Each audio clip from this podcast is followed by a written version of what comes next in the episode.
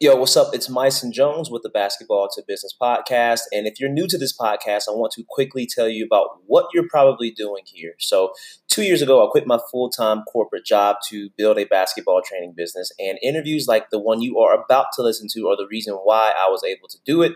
I want to share this wisdom with you out there if you have the same ambition to build a basketball training business and do it full time. Now, for some context for our guest, on this episode. He's the founder of B-Ball 101 Elite Player Development based out of Atlanta, Georgia. My man was a bucket, scored 1,600 points, plus points in his playing career, 400 rebounds, 200 steals, 100 blocks. Uh, he's an OG in the training space. That's from my perspective, and he's got a ton of wisdom and knowledge to share with us if you're in the process of starting or growing your training business. So make sure you listen up to this, and make sure you subscribe to the podcast and share it with somebody who this may benefit also.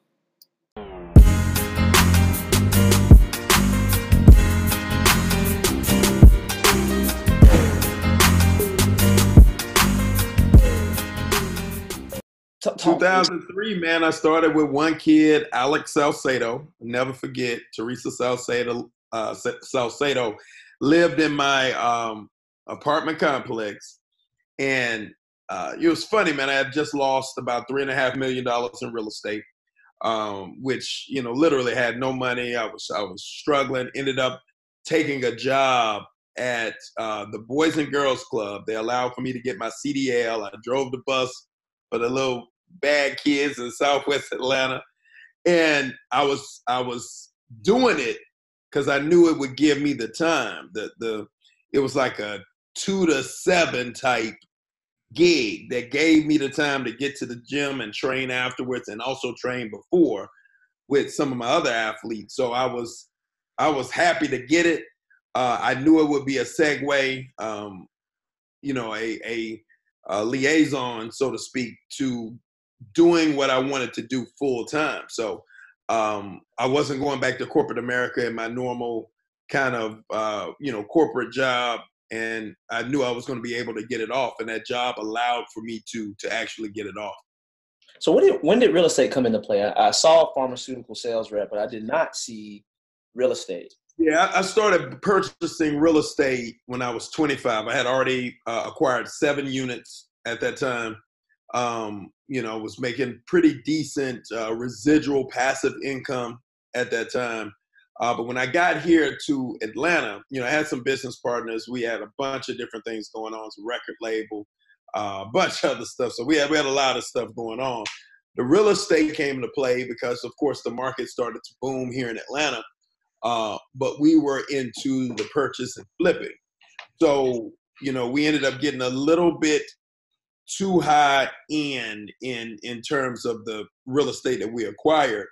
And when the market started to, to crash, we couldn't unload those properties. So we were holding a lot of huge mortgage notes at the time. So um, you know, it was it was tough and and you know, losing the real estate, things of that nature, uh, really kind of was a blessing in disguise because it pushed me back to ultimately what my primary love was, and that that was basketball. And it was one of those things. It's like that.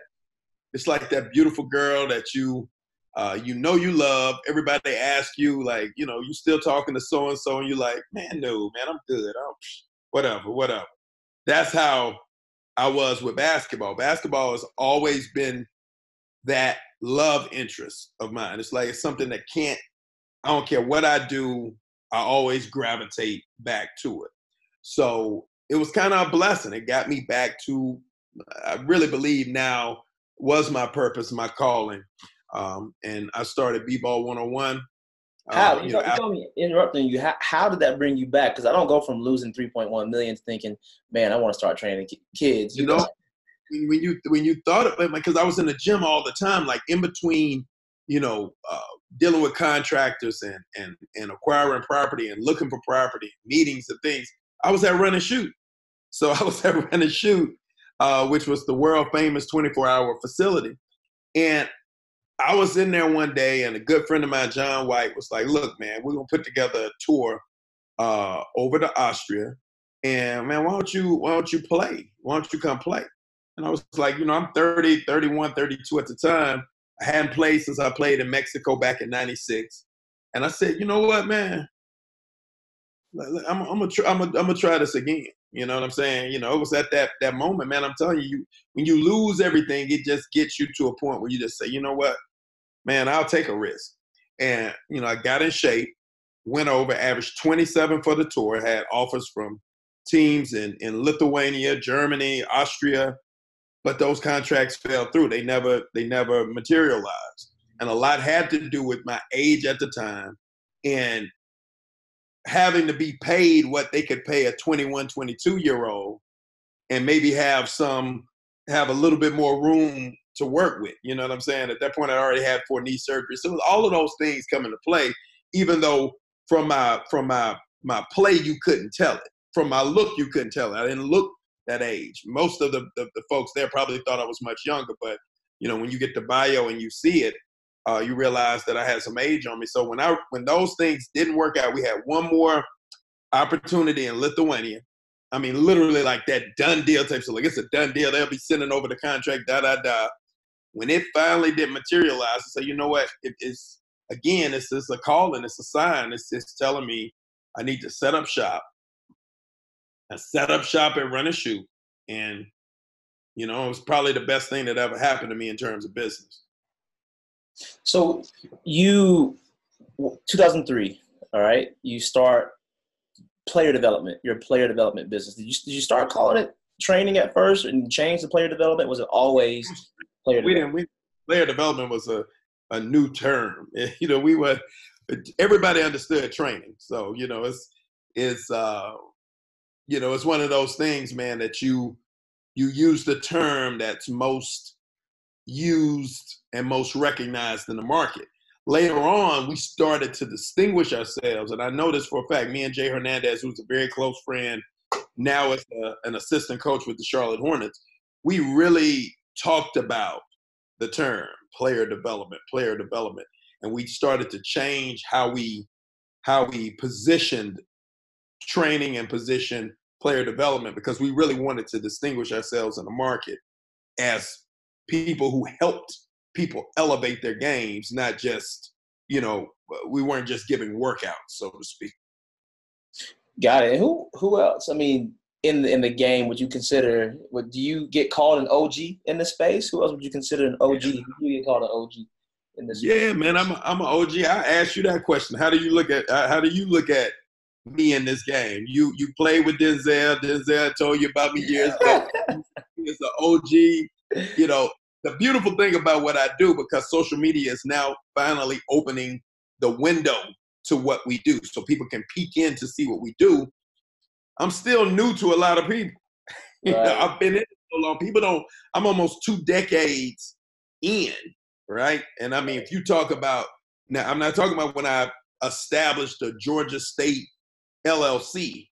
I'm talking about I've been working with players from a physical standpoint before then, teammates, you know, people that were just in the gym that wanted to get in shape, more so on the physical athletic end because that was really my gift. You know, I was an explosive athlete, tremendous leaper, had speed, and those were the things that I really focused on before I started the actual on-court training stuff. So, you know, I've been training for almost two decades. So mm-hmm but I'm I'm still new, relatively new to a lot of people.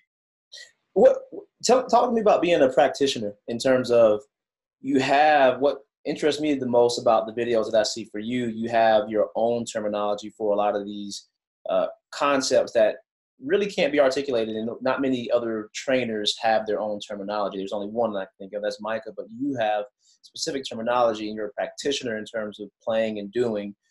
But yet, from what I hear and what I've seen, there's a lot of business acumen there too. Now, what are the main carryovers that you've seen from corporate, although you didn't like it? I'm sure it was beneficial to running your training business.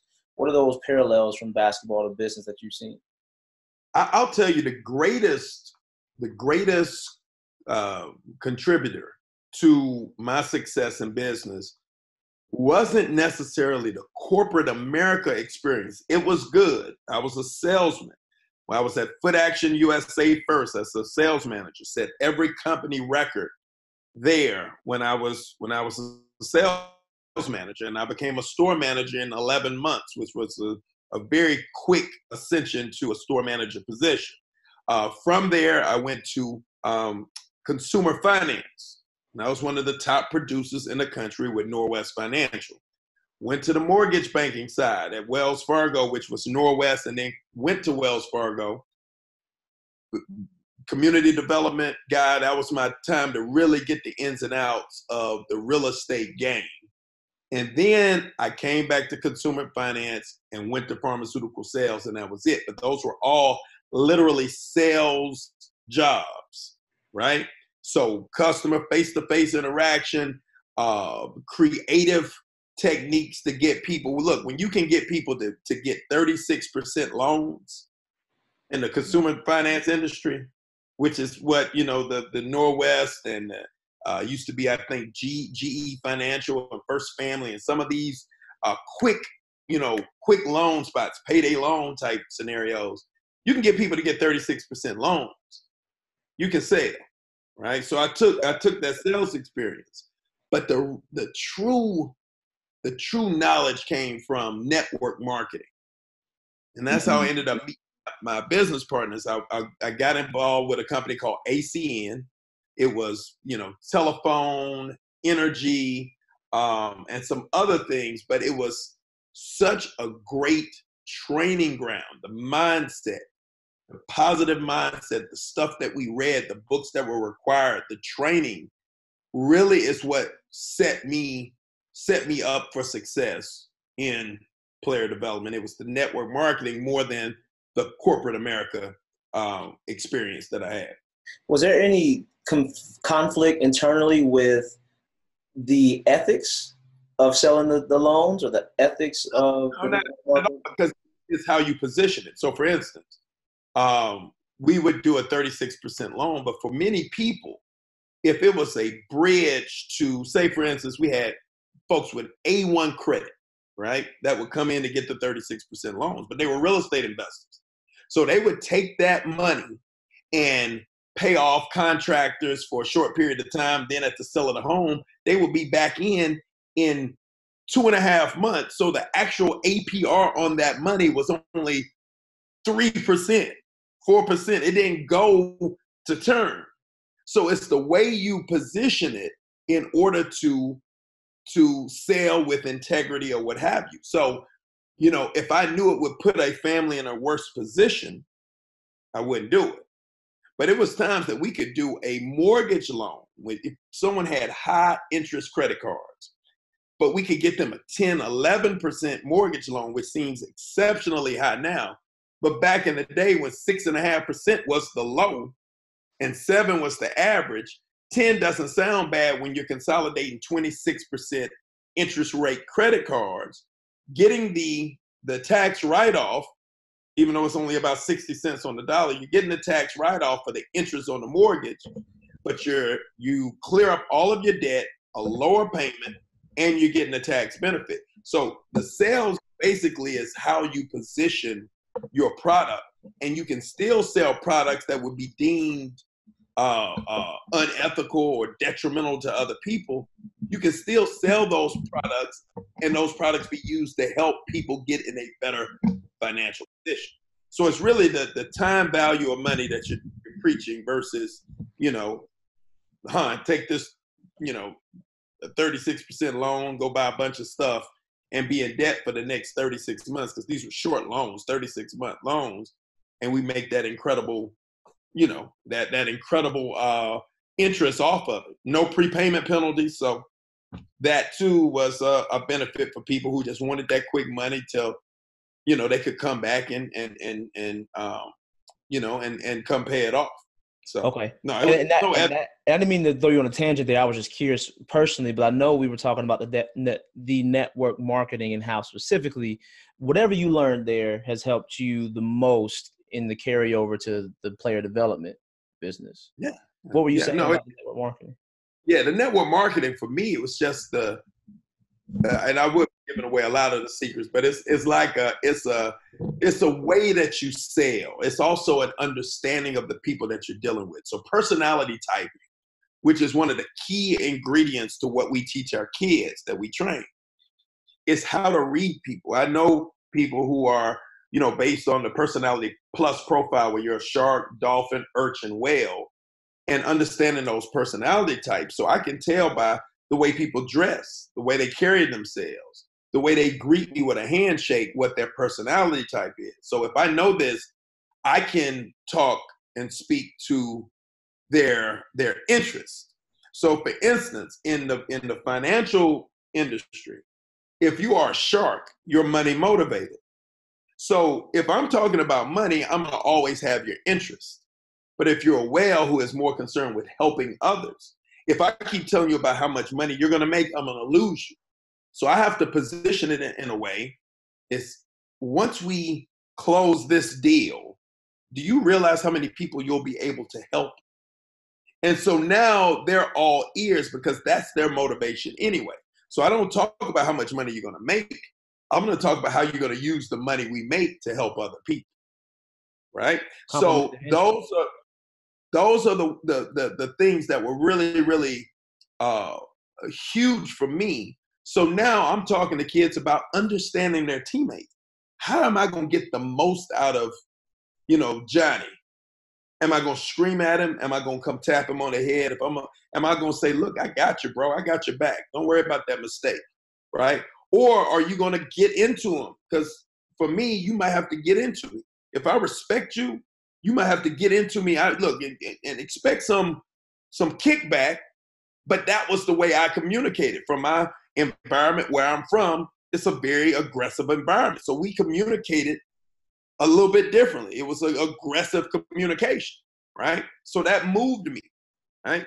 But you can't use that with, say, you know, uh, Jimmy on your team. He, he'll shut down, right? You also have to know your coaches, your coach's personality type, because that helps a lot in terms of choosing the right school to go to, right? If you know this is the way this guy communicates and you understand your personality type, you choose not to go to that particular school because you know it's going to be some friction, or you realize that that's their communication and you learn to tune it out because you are aware of the difference in personalities, right? So it helps even in situations where people would say, How does he communicate or get along with this person with this type of personality? It's because he's aware of the personality and he understands that's really just the way he communicates has no reflection of who he is as a person. So all of it is beneficial, and that's something that we do our best to teach our kids. And that is one of the main things that we learn from network marketing that is that is huge.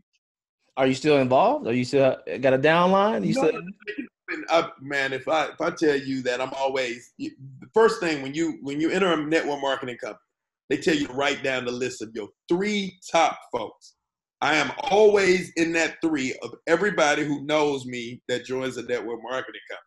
So I'm always getting hit like network marketing, network marketing. But the one myth about network marketing, and one of the things that's always been kind of the sales piece with network marketing, is that it frees up your time. It doesn't. It doesn't free up your time. You you have to put a lot of time on the front end to get the back end passive residual income in order to free up your time. But at the end of the day, you you you got to work it. Nothing is a is a some uh, lottery styled network marketing company that you're going to jump in today and you're just going to call a few people. They're going to call a few people. That's going to call a few people. And the next thing you know, oh, you're going to be wealthy. You don't have to work anymore. You got to put some work in it. So that's why I've steered clear until my my business is where it needs to be running smoothly without me in the absence of me then i'll venture into some other other things now it could be network marketing because there's a few companies that I've, I've looked at that i think uh, are viable uh, because i think it could help many of our athletes too so that's why I, am I'm, I'm more intrigued with with uh, network marketing companies that assist me in what I do right now versus something that is, you know, maybe lucrative, but I really can't feel the connection in the in the lane that I'm in right now. So what do you you you said something that kind of caught a lot of things that caught my interest, but you said if you when the business is running smoothly without you being there, where and I don't want to speak on anything that shouldn't be disclosed yet, but where are you now with that? What systems do you need to put in place? What is the gap to getting you to that smooth running? Uh, really, we have the we got the pieces now. I think we you know we have the uh, the player development coaches that I think uh, can go to another level. Um, you know, we will evaluate just like with anything else. You evaluate business, and one of the things that I'm better at now is swiftly acting. So when when something is a fit, I, I act on it. I make sure that I'm feeding that fit. But if it's not a fit, I also am I'm I'm pretty quick now in making the decision to separate if that person or thing or uh, you know um, whatever it is, whatever I, I, I bring to the business, whether it's a person, a concept, a camp, I'm going to recognize quickly if that's something that we need to keep, if it's a good fit, or that we need to move away from there and go in another direction. So we have everything we need right now. We got high end training, we got competent uh, player development coaches and trainers. Uh, we have the sports psychology. We have the branding and marketing piece that can help our athletes go to another level, which is another piece that is is huge uh, right now in this social media age. We have every single thing we need. Now it's a, matter of filling out, continuing to to to fill out our client list and grow, and that's really it. You know, my goal. Uh, I'm never leaving the training game. That's that's something that you know when when people hear me talk like this, you know, uh, they they really do have a misconception that I want to leave the court. Now, I don't want to leave the court, but I do want to be able to preserve my body in a way that I can do it for a prolonged period of time. And the beautiful thing about developing our curriculum or system is that the people now that are administering it went through it live in real time. It wasn't they wanted to train and they came to me and learned as a trainer they actually came through the program and maybe in a in a sense knows it as well, if not better than I do, because they know it from the receiving end. I know it from a creative end, the one that created it, but they received it.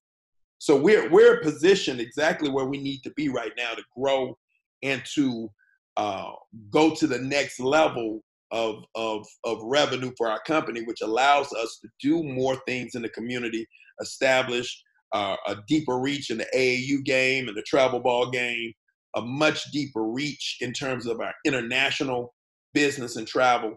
Um, you know, I've been in what 13 countries, 14 countries for basketball related stuff. Um, and I think we can take that to another level. But it does allow me, uh, or it does require me rather, to get out to cultivate those relationships. And the more we establish and, and, and solidify everything we need to do in the States, I can grow our business international, which helps the entire program. So that's that's interesting. You you have player development coaches, Tamara, Tamara Lee, is that her name? Not Tamara Stocks. Tamara Stocks, but my Stock. ex-wife, she uh, she's our sports psychology coach. So um, really? she uh, NLP, uh, certified, has a master's in positive psychology. She was a WNBA player, was the all-time stars leader in Florida history. Uh, 129 stars, first Nike All-American ever to sign with Florida Gators. Played six years uh, internationally, so she knows it from a very.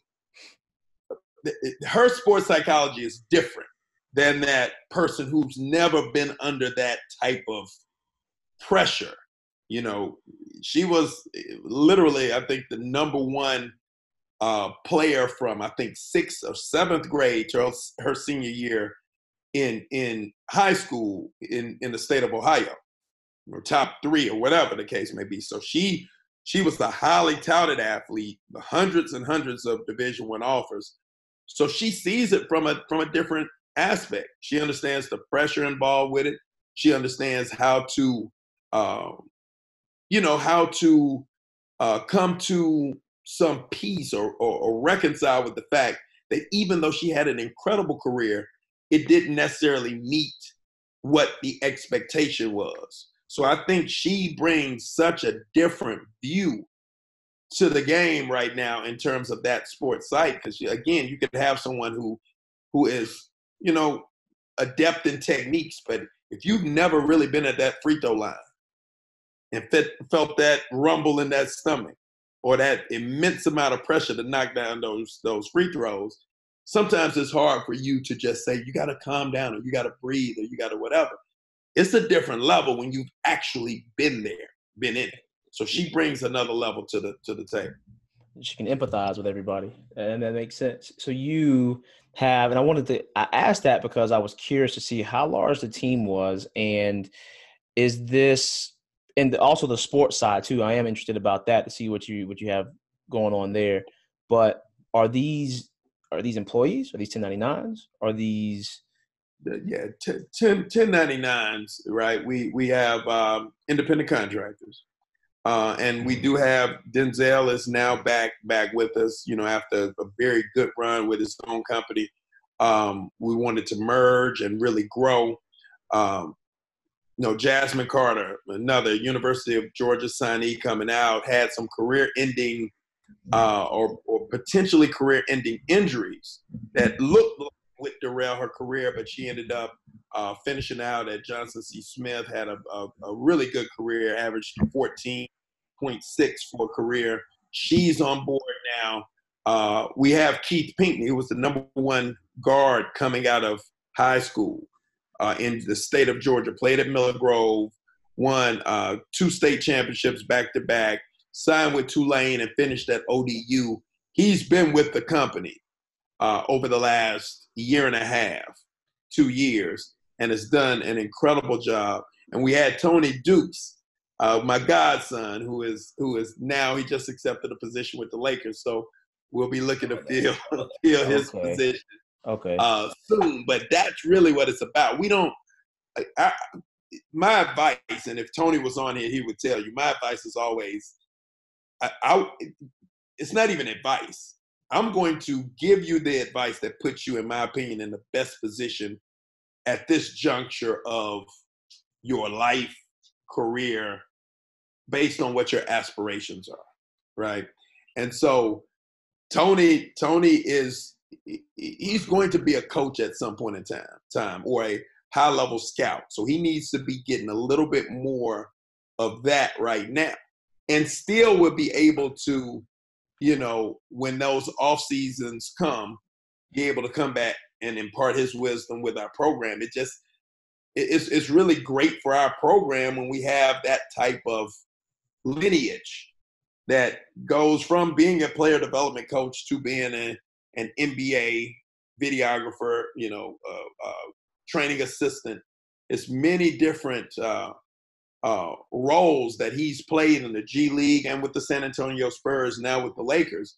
Um, and I know with his personality, with his background and knowledge based on being through our program and training and developing, I think it's going to really take him to another level, and it's going to uh, proved to be very, very um, uh, enticing for people to keep him in that NBA NBA family.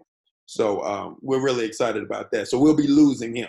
So, so I, have asked a lot about the business. I asked a lot about uh, just your background too. I'm curious, and you mentioned, and I, and I asked about Tamar, and my research was was incorrect. But you said you were divorced, correct? Now, was this while you were training, uh, just growing the training business? Is there any correlation there between just the grind and the? Absolutely, man. Absolutely, dude. It's something, and and and because we're good friends, you know, and uh, you know, still a lot of love there. We're, we're good friends, you know, and you know, we are uh, co-parenting three boys who are gonna be studs, by the way. So mark that down. Just jot that down on your little note, mm-hmm. notepad. Now they're gonna be studs, man. But the one thing that that that I would caution, I would caution player development coaches, young player development coaches, is that it's a it's a unique grind because we're an off hour business. We're, we're not a standard hour. If we were eight to five, it, it would work, right? But we're not. we're five to nine, five to 10, weekends. So when you start looking at the family dynamic and a lot of times being able to get, you know, kids to games or AAU practices or things of that nature, a lot of that will fall on the mate of a player development coach, right? And we we do our best, but the the the immense amount of time that's spent, you know, building other people's families and, and other people's children because you are you're you're giving a lot of your energy to other families right? And it's growing those people individually. Sometimes you do uh, i won't use the term neglect you just have less energy for your for your family at that time. Now i'm a big quality guy you know and that's not the you know the primary reason that divorce takes place. Is always multiple factors. But as I look back on it, uh, there are things that I could have done differently, even in my business, that uh, gave me a little bit more availability. Like um, what I'm doing now could have could have really looked to to staff, but I was so um, so concerned with people not not wanting it to be anyone else but me. So, in other words, I, I, I allowed myself to, to, to be painted into a corner in a sense, right? And to become a prisoner to my own success in the business. I get it. You want to work with me, but you're working with the system. It's a system, it's not me. And it's something that I do believe ultimately, especially when we when we put it out on the market, which will be coming soon, how we train, the way we train, you know, I think it's something that will stand the test of time long after I've exited the business. You know, and I believe because when we look at it, and I don't know how much Denzel talked to you when y'all were in college about certain things, but if you think back to the way Denzel played then, it was some stuff he was doing that was just different. That was just totally different. Was was five, six, seven years eight years ahead. We've been doing that. We're teaching stuff now that's three, four, five years ahead. So, so I believe it'll be able to stand the test of time, and I think it's going to also change the way that people look at, you know, look at player development as a whole. Some of the things that have been held sacred, I don't. Uh, I think people are going to start to look at and ask the questions like, well, why did we believe this?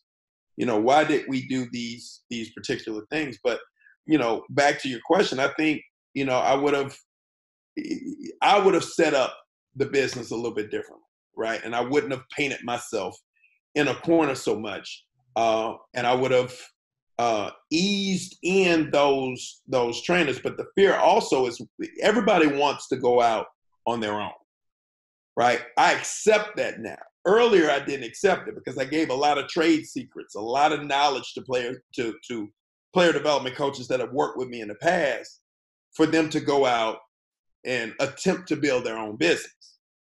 Right? So it's a lot of information that I give out. And you want that to return to your business and grow where everyone can eat. But in this day and age, no one is thinking team anymore. Everybody is thinking my brand. And I've always, always thought about the bigger picture. The bigger picture is it's B-ball one-on-one. If you notice that it's not Dorian Lee's training system, it's not D Lee's training system, it's B-ball one-on-one. Right?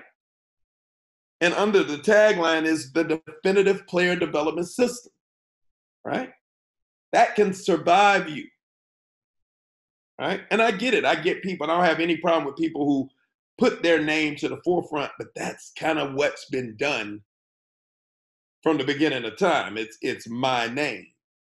I'd rather it not be my name. I'd rather it be a system. Are there any other challenging times that you you went through? I can assure, I can assume, I should say, that was a challenging time. But where you can remember growing the business, where maybe one time you didn't even have the chance to get help, to hire help, or help that you can trust.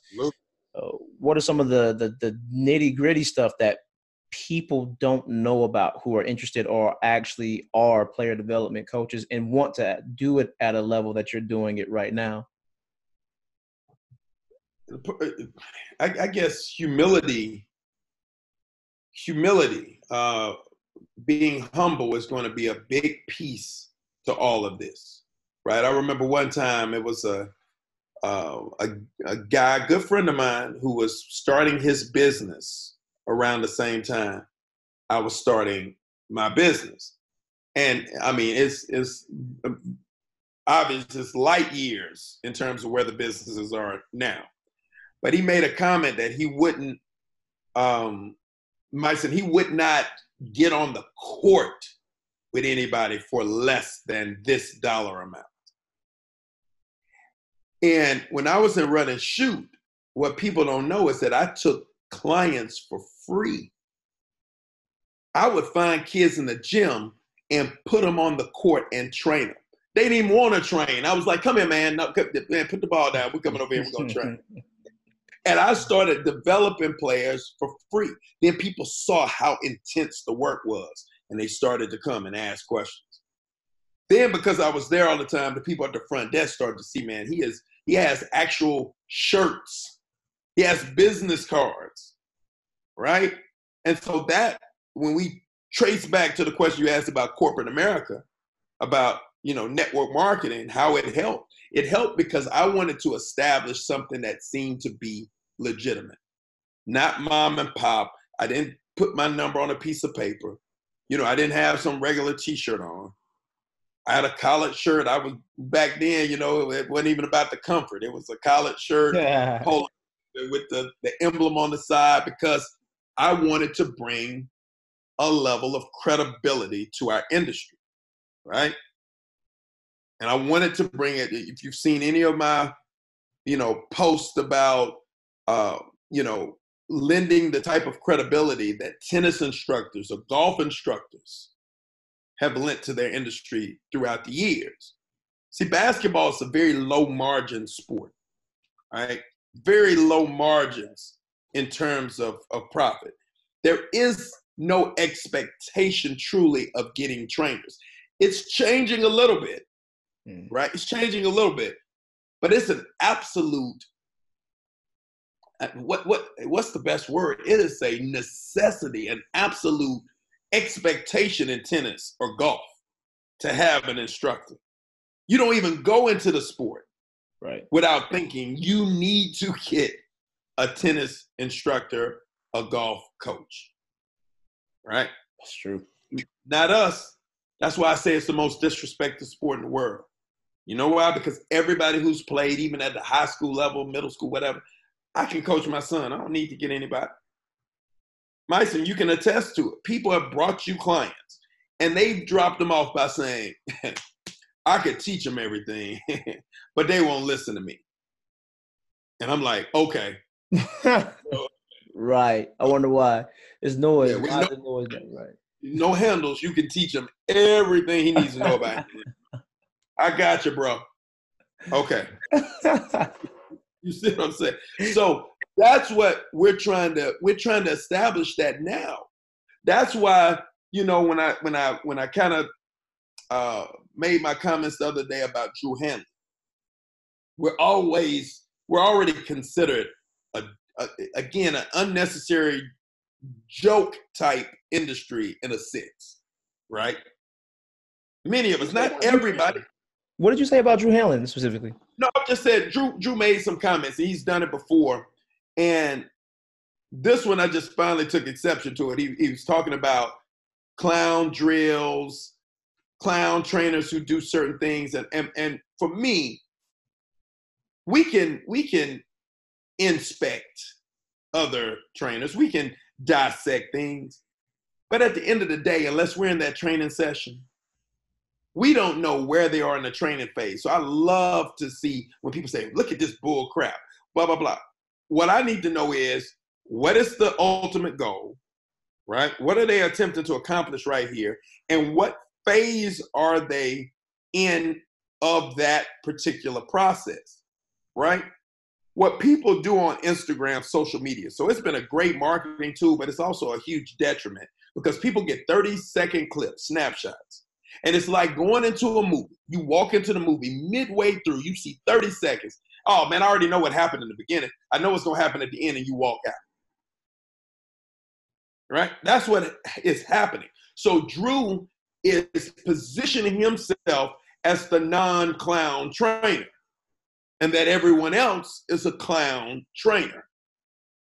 Right? No, you're a clown too.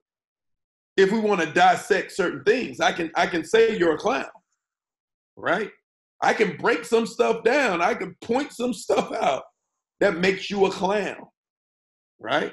And the number one thing that makes you a clown, you're beefing with Chris Brickley, right? You're beefing, showing DM messages between two guys. What what are, what are we what are we? Who does that?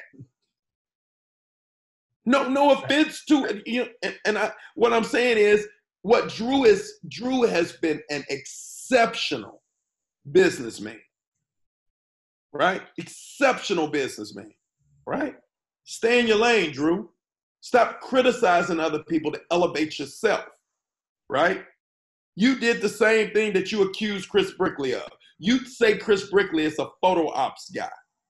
He takes a picture of him at the gym. Oh, the black ops run, and he's like, "All right, I train him." Right? Well, he is. They're on the court with him. They're getting shots up with him. So in a sense, he's working with them. So you can you can you can try to say that, well, he didn't help develop, but how much did you help develop Joel Embiid, who shows up to your gym, or really Zach LaVine, or you, you know what I'm saying? It's again and it's no knock at Drew, but I, I really wish people would be a, a tad bit more introspective before they make those type comments. And then after the comments, he came down. I'm so tired of it that I'm going to start giving away this stuff for free. We're going to start a text community. So it led into why you need to be with me hmm. versus the other guys. Whenever you position yourself and you talk about the competition, you are positioning yourself as the person who is in second place. Because whoever's in first place never ever talks about the competition. Coke has never talked about Pepsi. Ever. McDonald's has never had a fried is better than flame broiled commercial talking about Burger King. Ever. right? right? You can tell. So even when you are on the top of the mound, you know, supposedly, you still give off the second place energy when you're concerned with other people and what they're doing. Let them be them. You won't have any problem with that. Let them be them. You know what I'm saying? So that's my my take on that. So that's what's is what Drew just made a, a, a, a tweet Oh, he even made the comment about trainers who are playing one on one with their guys. What did he say about that? But same thing. It's kind of kind of clownish. He he plays though. I've seen him play against. Yeah, that's interesting. I I didn't know that though. So that's thanks for enlightening on that conversation. Yeah. So so yeah. So I just took exception to it, and I did a video, and I, and and I, I, I actually got a lot of lot of feedback from all the major major guys, players in the game. Mm-hmm. They commented on the post when I talked about. It. They hit me in the DM. They shared the story. They were like, "Hey, OG, that's it, it is what it is." And I just want to. That's really what I want to do. I want to bring guys, regardless of how much is out there, right? There's two things that we have to maintain. We have to make sure that this remains a dignified business, right? The more we act like buffoons in terms of how we go at other trainers, the more people are going to look at our industry as buffoonery.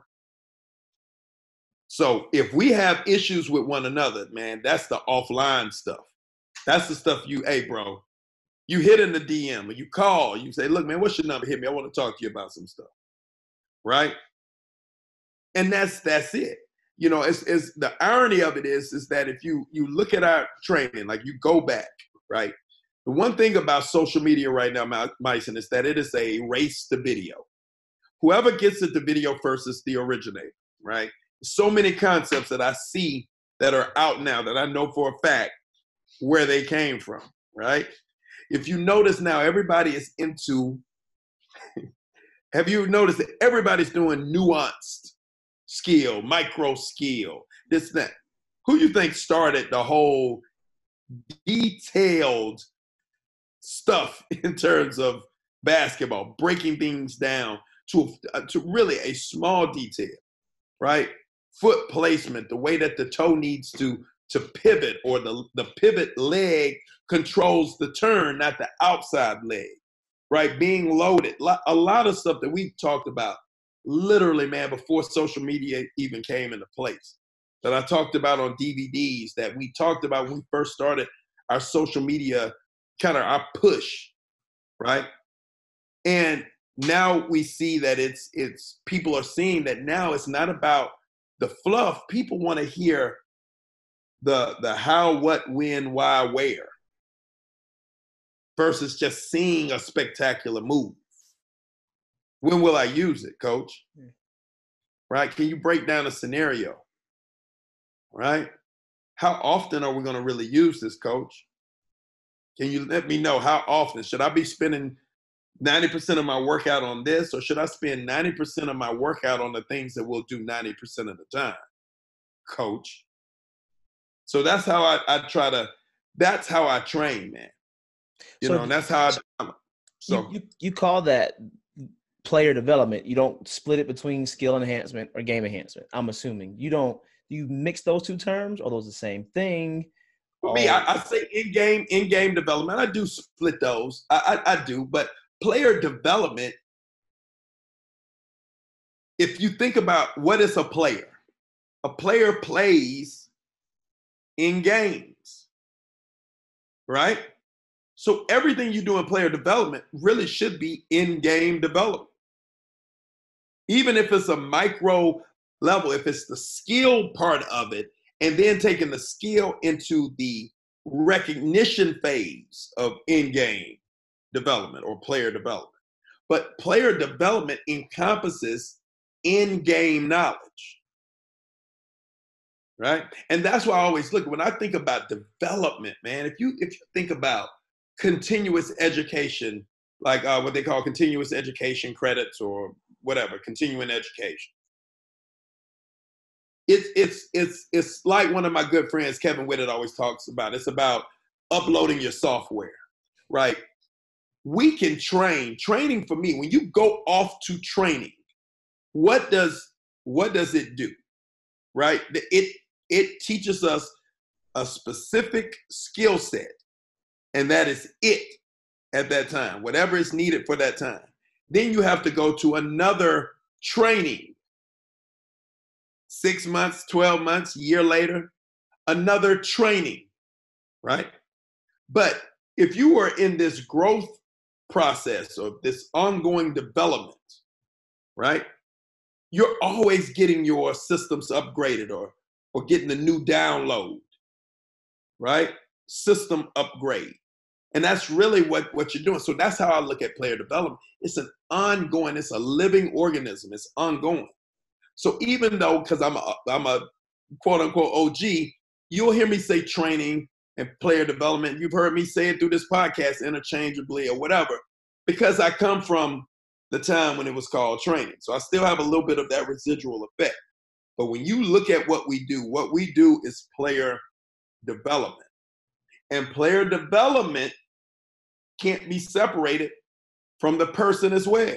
So player development can't be separated from the game player development also can't be separated from the person.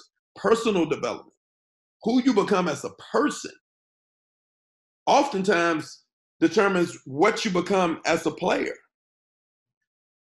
And so it's very important for me that we're encompassing all of this stuff. Man, at the end of the day, the the the the uh, NCAA tagline is that our athletes are going to be going pro in something else other than their sports or whatever that those commercials were about about people are going to be doctors and lawyers. The stuff that we do transcends the court. So it's important that we deliver a complete, confident individual to the world, not just on the court, but to the world. And we deliver it through what we're doing. I'm a firm believer the way you do anything is how you'll do everything. So if we can get you to work better on the court, be more disciplined, more committed to learning your craft, recognizing things, opportunities as they happen, right? Which is the, the, really the name of the game, right? Understanding the law of diminishing returns, right? Efficiency, right? Quality over quantity, right? Those are the things that we should be really, like, really pumping into the young athletes or professional athletes, whoever we come in contact with. And I think that's really my, I think that's kind of what sums us up more than anything else is that we, we try to, we want to make sure, not try, we do, we want to make sure that that player is a complete person, which in turn is going to make them more more often than not a complete complete player. So uh, I've heard I like that player development coach, personal development coach, performance coach. I've heard I've seen and heard different titles.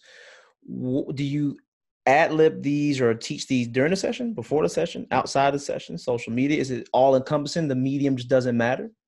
It's like every time you come in contact with a person, you're touching on all of these things, right?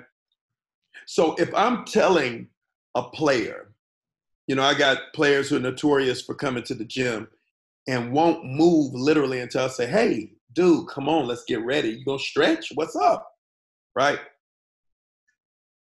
For many, it, it doesn't seem like it's a uh, what they call a lost leader. It seems as if it's something that doesn't bring a lot of value to a player. What does that have to do with his performance? Yeah, so what he's not stretched or whatever. If he can get up and not have to stretch and still perform, that's not the issue. The issue is what is the perception given off to coaches who control your playing time? What's the perception given off to those that are going to invest if you become a pro- professional athlete millions of dollars into you do I want to pump a million dollars into a machine that never changes the oil, the filters, any of that stuff, right? Never takes care of itself if a machine could. Do I want to pump a lot of money into that?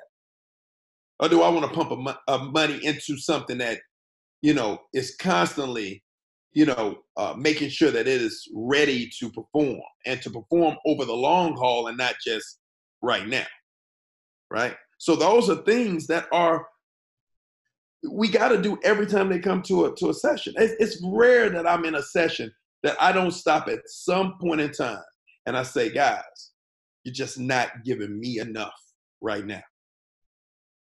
And I always say it, and it's the, the thing that I think is is is the most poignant. I say, you're not giving me enough, right? For you, not for me. I've already played my career. You're not giving me enough for me to give you what you came here to get. You right. follow me? So I do. That, I do. I do. That there is a lesson. That's a life lesson within itself. That you can't get anything out of something that you're not into, that you're not engaged with. You're not going to get anything out of it.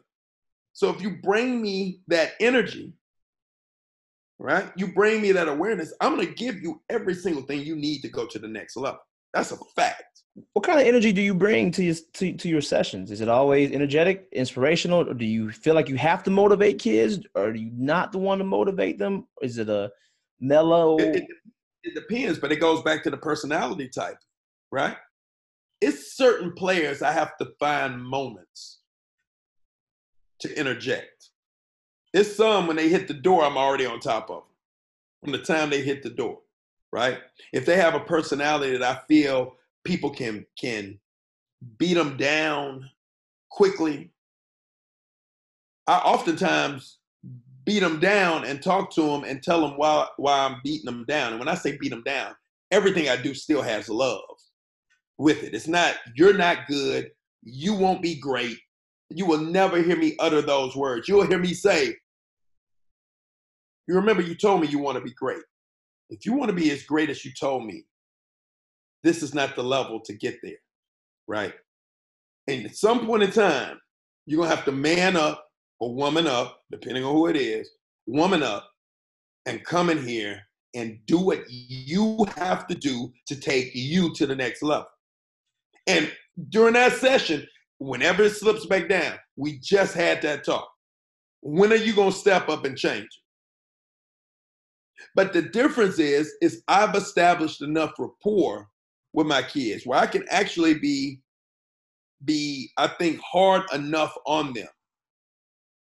Where they know when it's when it's you know what coach it's me. It's it's me yo my fault my fault my fault. I know i'm not bringing any energy right? Versus why you always telling me to go hard? You're not telling them to go hard or whatever.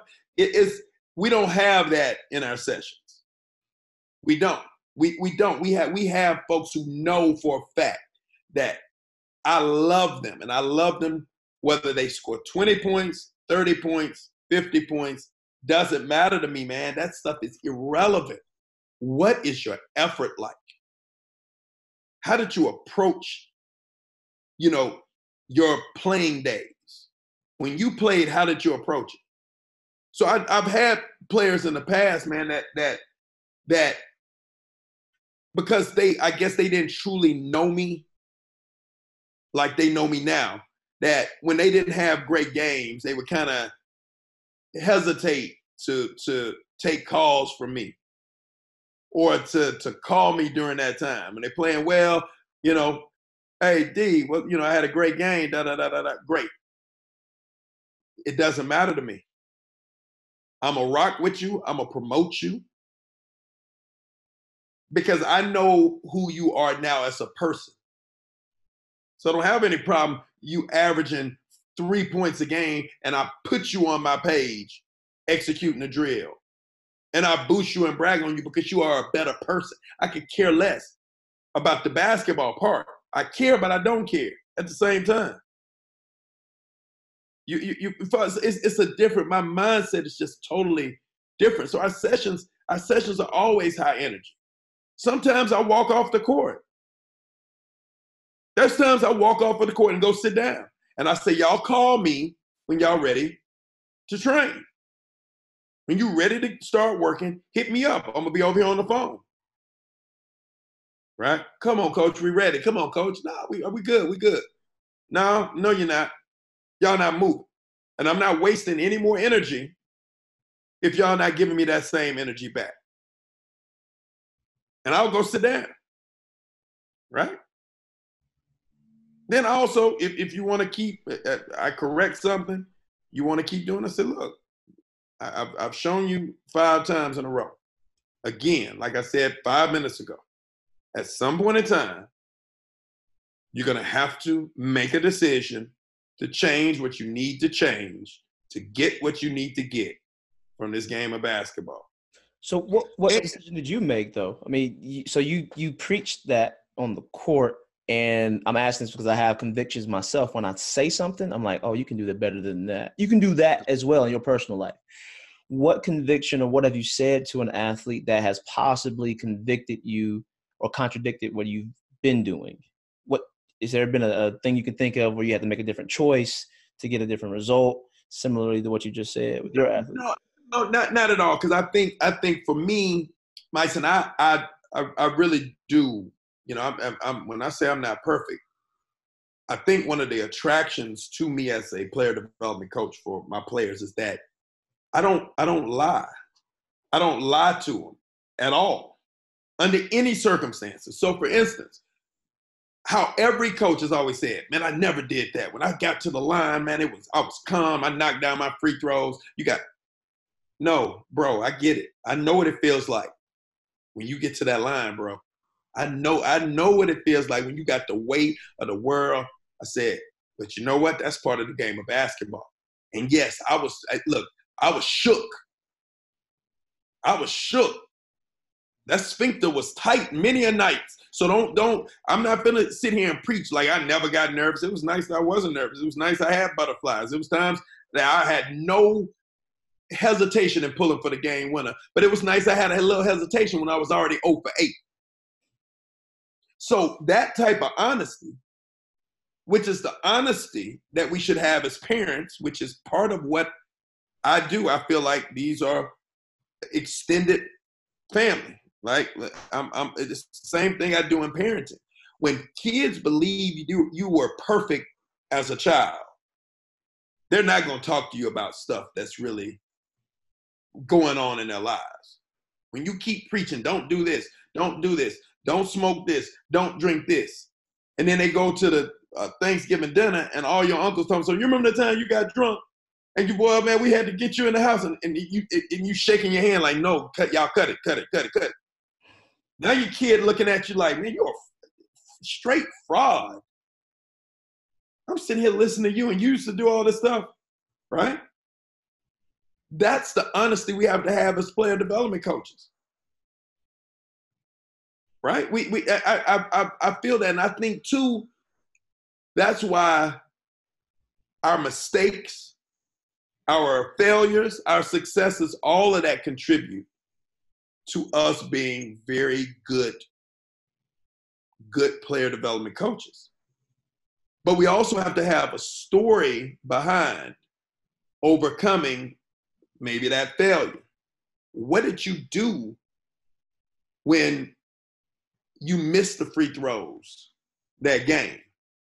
No, I went back. I made a commitment that I that I'll never be in that position again. I went back to the gym.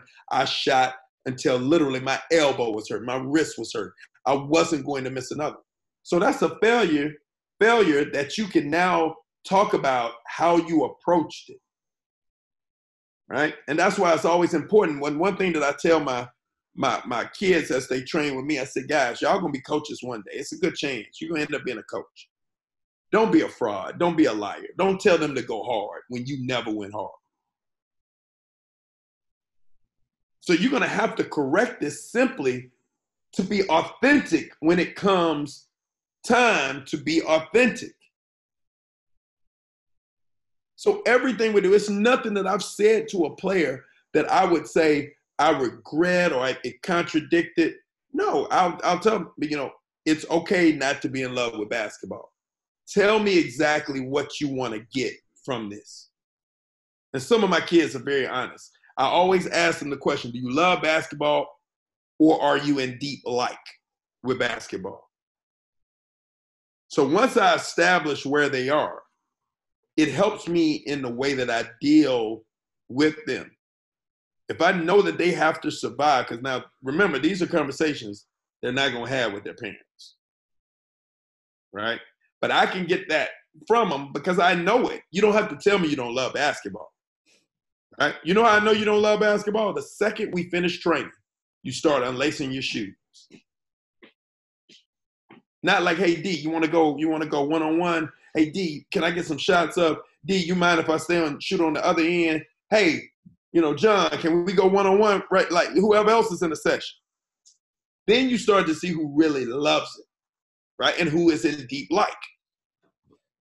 So, what do you? And and I want to be respectful of your time too. I know I said an hour, but what are you? Com- you're a competitor. Like I saw your stats. Golly, right? What do you compete in now? Is it changing lives? Is it being the best player development coach in the world? I want to be. I, am gonna be honest with you. I'm, I'm one of those people. I'm competitive. You know, I want us. I want. You know, I'm a I'm a little bit of the underground rapper, right? Underground rapper who has a following. People people like him. Like man, this dude can go, but hasn't necessarily reached the commercial success. Has some commercial success, right? The art of the quick release, the explosive finishing. Yep. yep. Yeah, you you've had some some some success, but you want to be appreciated for your for your work, your art. And I think that's really what it's about for me. I do want appreciation. I think everybody wants appreciation. for what they do. And I think when they say they don't, I think that's I think that's a lie. Now, am I concerned to the point that it bothers me where I can't, I just, you know, I'm tired of not getting my credit. No, man. I, I the people around know, right? The people around know. The people in the industry in my heart, I feel they know. They know what's real, who's real, mm-hmm. who's developed. I always talk, I talk a lot to people about beginner to pro. How many, how many player development coaches really can say they've taken taken players from beginner to pro. Right. those are those are few and far between. yeah, like, like beginner to pro, beginner to college. Right. Right. Beginner to high school. Like like that's that's a t- that's a tough one. Usually people are getting them in, in different phases. But to take, you know, I, I love because you know we have we have two young ladies, Diana Collins uh, and Courtney Ogden, who you know, they started with me both around the same time in fourth grade. They actually play on the same FBC team, um, you know, which is a, one of the best AAU uh, teams in the country in their age division, if not the best. And they're both on the team, right? On the top 20 list, players to watch ESPN. So this is the top 20 of incoming ninth graders. They're both on the list, right? And I remember it, we laugh about it all the time because that's, and I'm, I have so much love for him. Courtney was so nervous her first day, she forgot her shoes, right? Diana, we joke all the time. Diana, who, just made the Swedish national team, me and her always a laugh because I said, You remember that day I was trying to teach you how to shoot, and you went behind the backboard and started crying. And I went behind the backboard and told you, I don't care about you crying because I'm spending time with you out here on the court. And you need to realize when somebody's spending time, they really do care. It's past an hour, homie. So you need to get back out here and we need to start shooting. And you ain't leaving until we get this down. So you can tell your mom to come back and pick you up later. You ain't going nowhere. Fourth grade. Fourth grade. So yeah, it's, yeah, yeah, it is what it is but we but but but think about but it's the relationship because I had to make them aware that you think you think I'm I'm being mean to you by punishing myself by staying longer to deal with your attitude. You better believe that I care about you enough to be here. So so it, it helps them because sometimes you got to think about it. they're picking on me. They're, you're picking on me. What? I got a bunch of, I got some great stuff to do today, other than picking on you. Right. So if you, if I'm here with you two hours, three hours, I, I've seen the tears for years, man. The players that have been with me, we've had those moments. We've had those moments because I know you got more in you than you're letting on. I know you do. Hmm. And under my watch, now I don't care if you go to another trainer who doesn't care.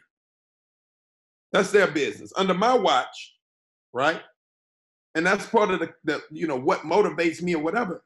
That's part of the ego. My resume on my players. If my players aren't good, what does that say about the player development?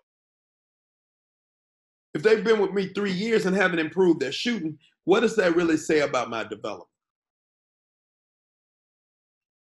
And so those are the things that motivate me.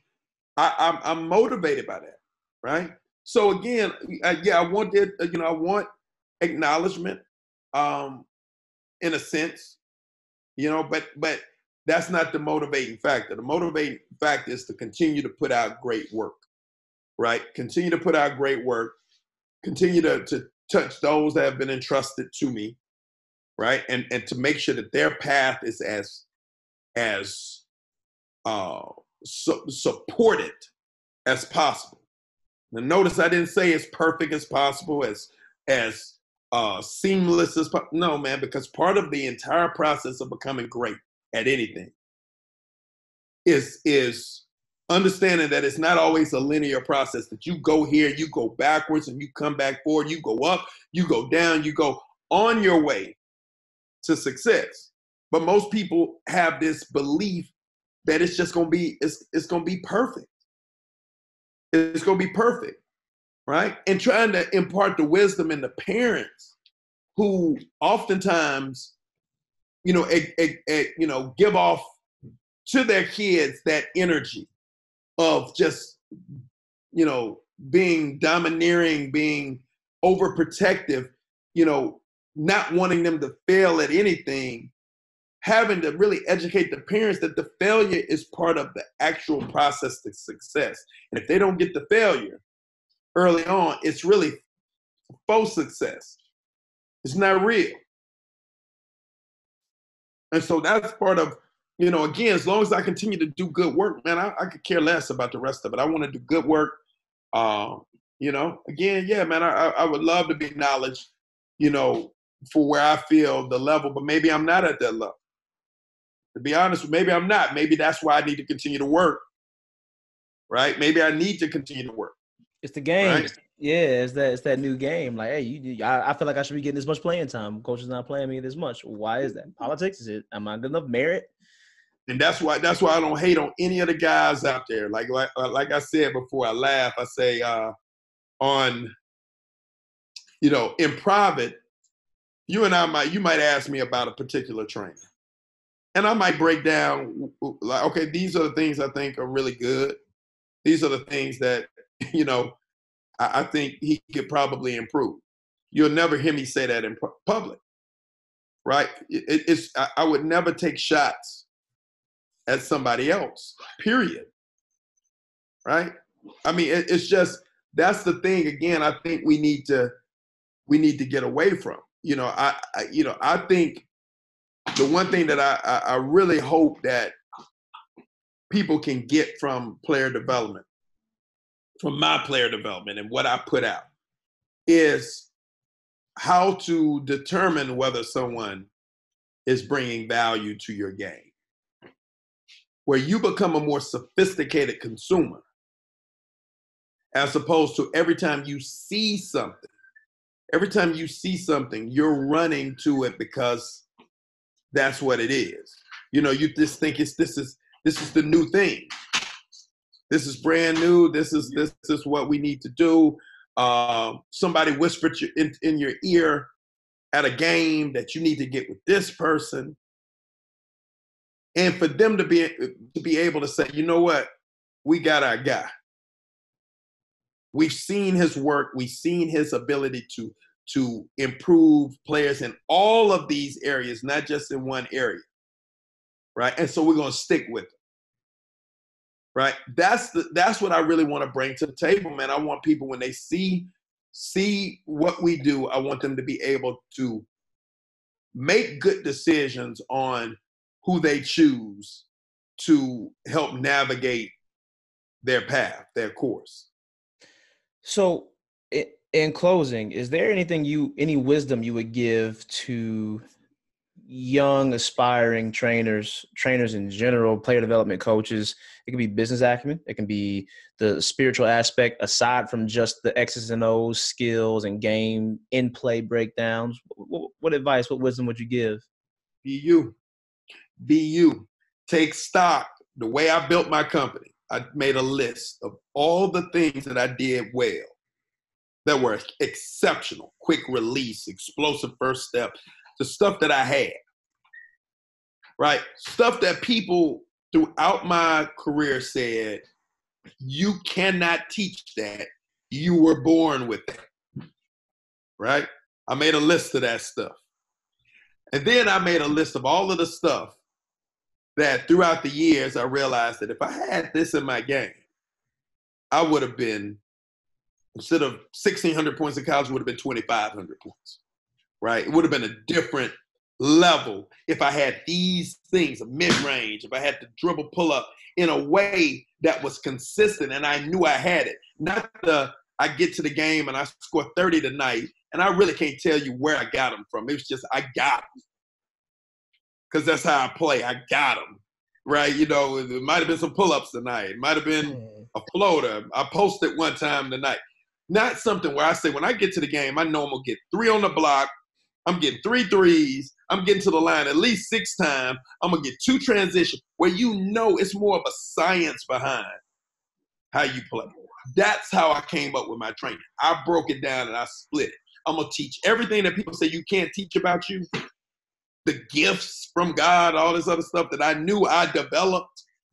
And I can tell you the moments in my career that they were developed, right?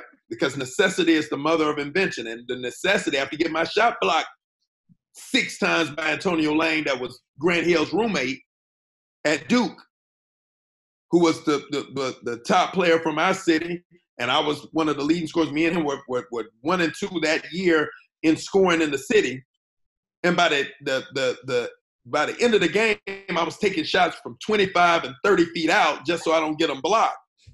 It taught me how to get the trajectory on my shot right, how to get shots off on anybody. So unless I got my shots blocked, you wouldn't even we wouldn't even be talking about trajectory as a as a huge piece of the shooting component inside of my training because I wouldn't have any knowledge of it.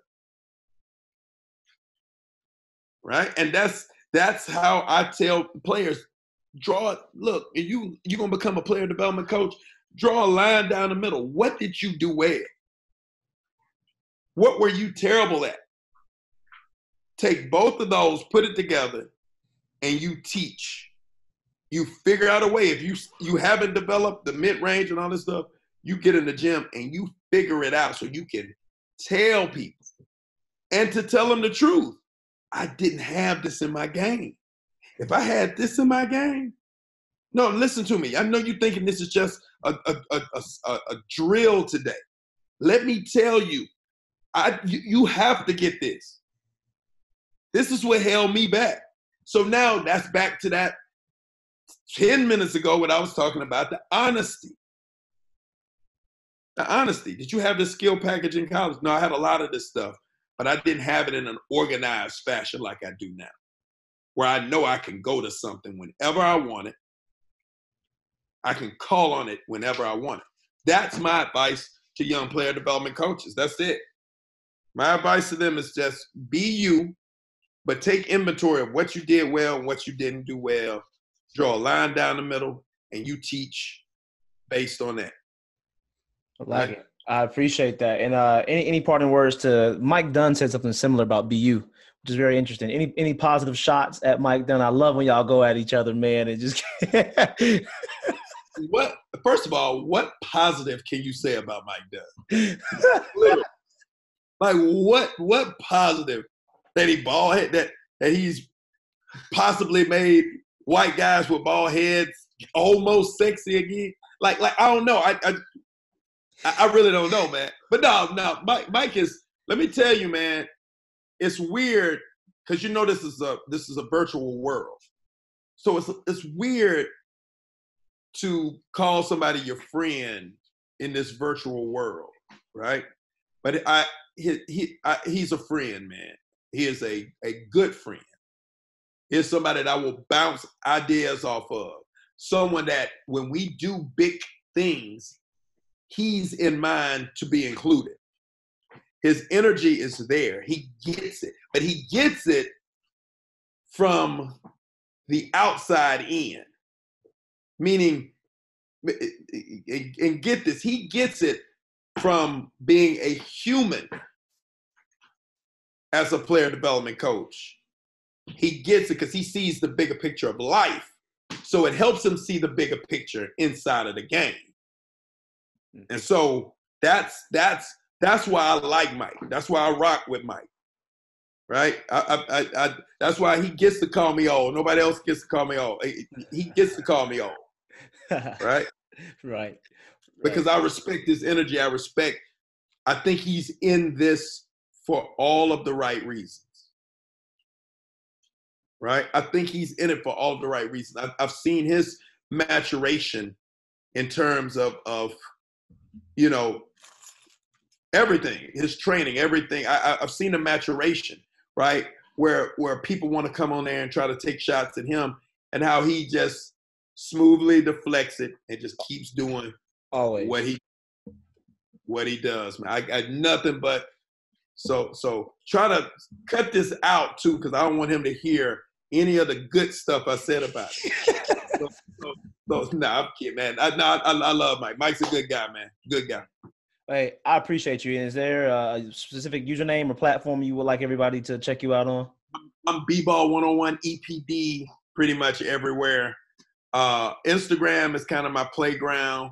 Facebook, uh, if you want to be insulted, uh, probably uh, I'm, I'm, most politically incorrect on Facebook. Really? Uh, why is why is that? That's where the parents are. What do you mean? I thought that would be the place to be PC. No, no, because I, am I'm, I'm it, it, it, Facebook is me.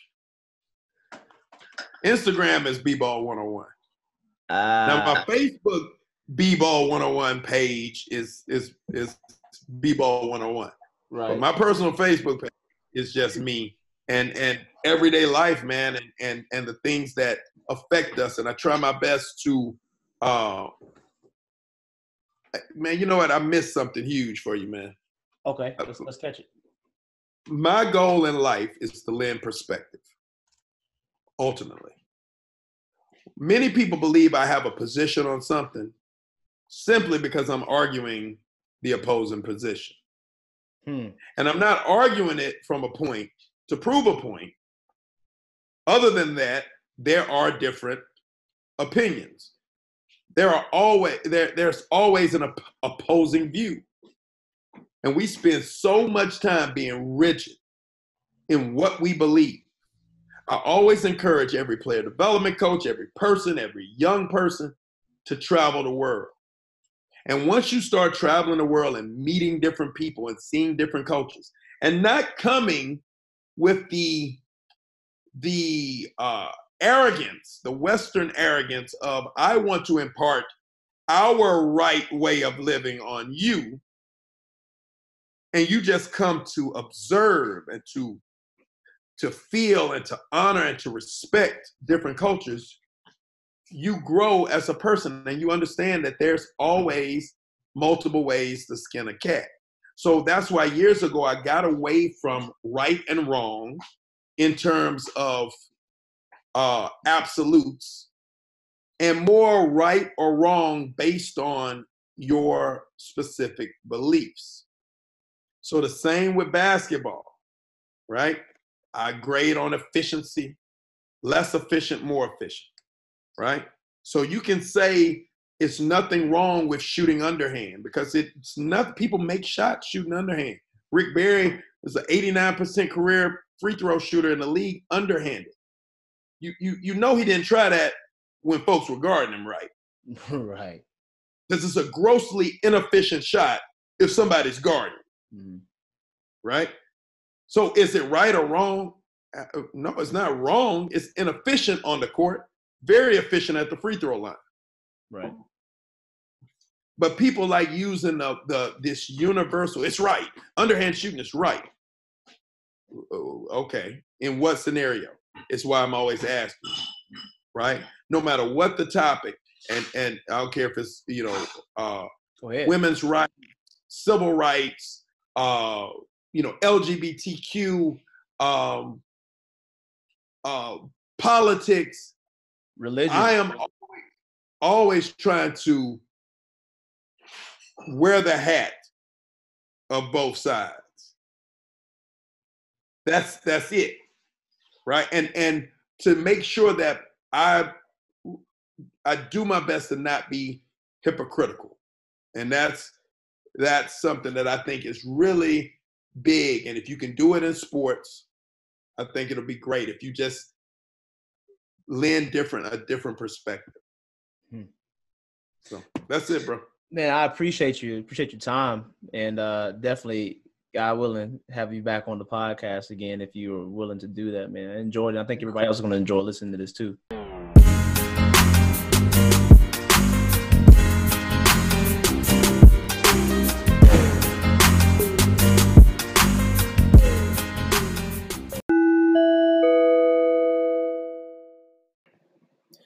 Hey, I am very curious to know what you thought about this episode so I can keep doing the same things of what you like and get more interviewees, trainers, business professionals, basketball professionals that you want to hear from. So if you can, if you're willing and able, do me a favor, subscribe to the podcast, and more importantly, hit me up on Instagram at Myson Jones and let me know what you thought about this podcast. and hopefully you will listen to the next one.